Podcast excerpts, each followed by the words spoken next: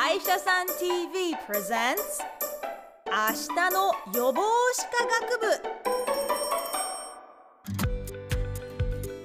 部。学びの時間をお届けしている明日のカレッジ。キニマンス塚本二希です。さてここからは今月から新しく始まります。歯医者さん TV presents 明日の予防歯科学部をお送りします。この学部では自分自身の健康を守るためにとっても大切な予防歯科についてプロフェッショナルの方々から詳しく学んでいきます。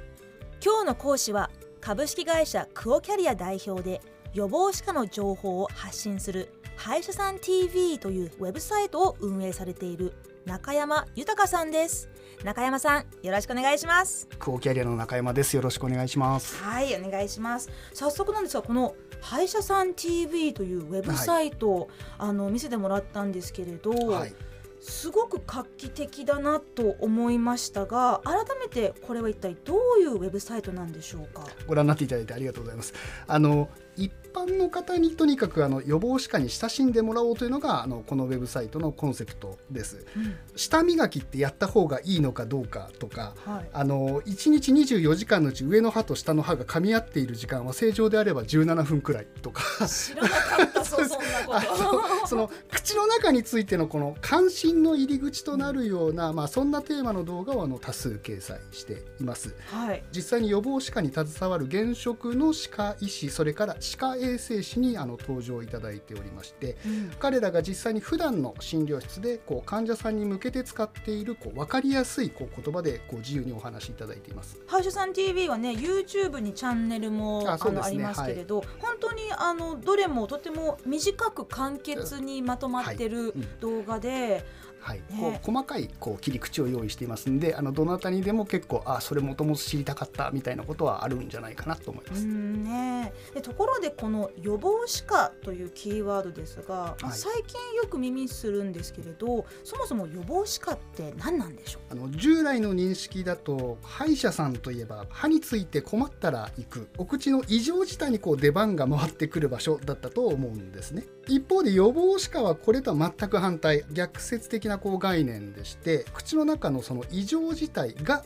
起きないように口の中の健康を普段から管理していこうよというものになります。はいじゃあまあその虫歯にならない予防ケアそうですね。こうその他にもさまざま口の中のですね、はい、不調からこう始まっていくこう疾患とかもありますので、まあ、そういったところに陥らないように普段からメンテしていきましょうというものですね。うん、あそうか。歯だけじゃないんですね。そうなんですね。口腔ケアも口の中全部。そうですね。はい。なるほど。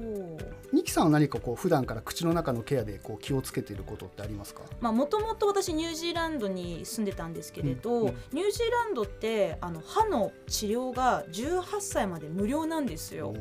そうなんですよ。でなんかで今思うと、はい、あの時もっとやっておけばよかったって思うんですけどね。はい、で私中学生の時に、はい、あの体育の授業でふざけてて、うん、プールの底で歯を折っちゃったんですよ。なんと。はい。すっごいもうもうすっとぼけだったんですけれど 前歯が折れちゃってで歯医者さんに行って、あのまあ義歯を作ってもらったんですけどね、いやお恥ずかしい話ですが、はい。まあ、その時も、はい、あの歯の治療ケアは、はい。あのほとんどかからなかったんですよ。でもその多分義歯の影響もあって、今度はあの歯並びが気になり始めてきて、で矯正したいなって思ったのが、この23年前のことなんですけれど、初めてすぐ奥歯が噛めてるっていう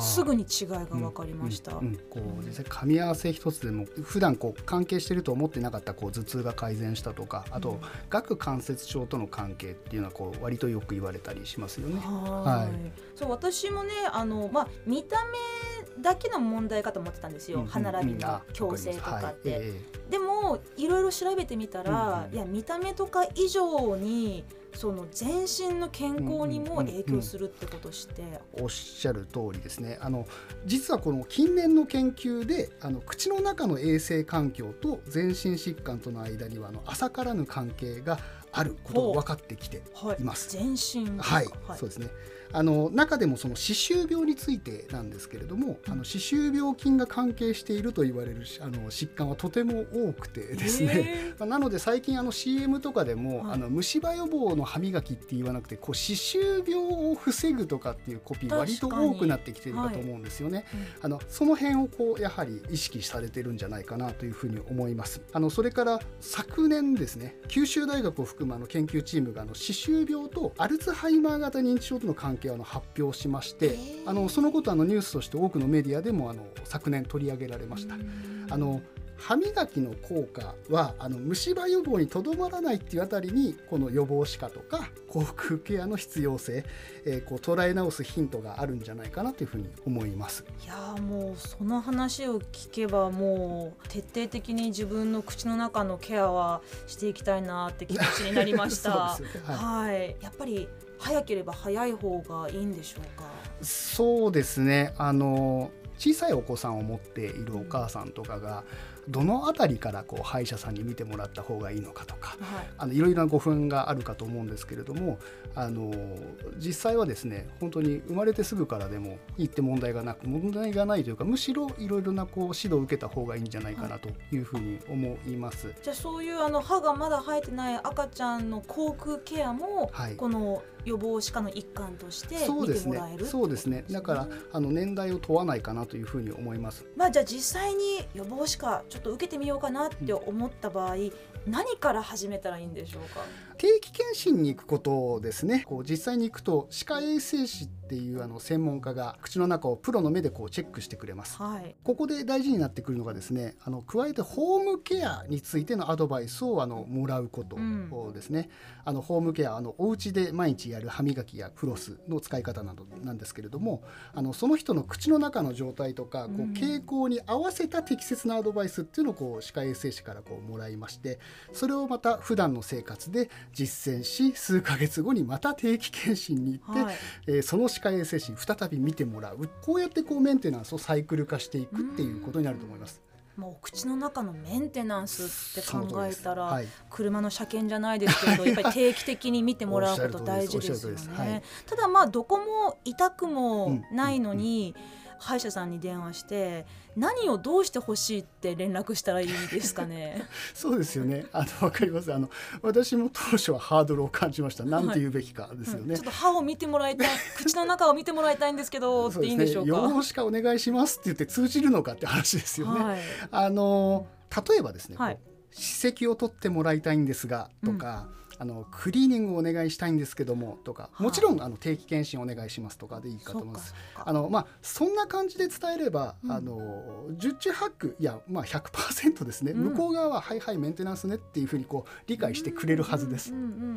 まあ一生付き合っていくところですからそこはやっぱりプロにちゃんと見てもらって頼れる歯医者さんがね、はい、あの見つかったらいいなと思いますね。はい、はい、えー、第1回の今夜はえー、予防歯科とは何なのか、えー、そして口の中の健康の大切さについて学べました。今後も予防歯科についてしっかり教えてもらいたいと思います。中山さん今日はありがとうございました。ありがとうございました。歯医者さん TV プレゼンツ明日の予防歯科学部は毎月第1木曜日にお口の中の健康を守るために大切な予防歯科の情報をお届けしていきます。次回は5月6日自宅でもできるお口の中のケアについて歯医者さんに教えてもらいます。どうぞお楽しみに。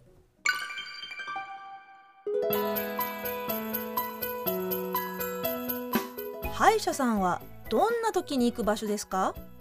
本当は歯が痛くなる前に行く場所なんです。口の中には多くの細菌が存在しています。中でも気にしたいのが歯周病菌。歯周病は進行を止めることはできても失った歯茎を元に戻すことはできません。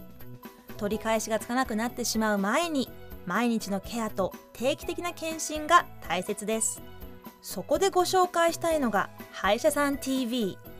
歯科医師や口腔ケアのプロである歯科衛生士が歯ブラシ歯磨き粉の選び方から子どもの歯並びのことまで動画で分かりやすく教えてくれるウェブサイトなんです。気になる歯医者さんにはお問い合わせや予約もできてとっても便利口の健康は全身の健康につながっているから歯医者さん TV ぜひ web からチェックしてみてください。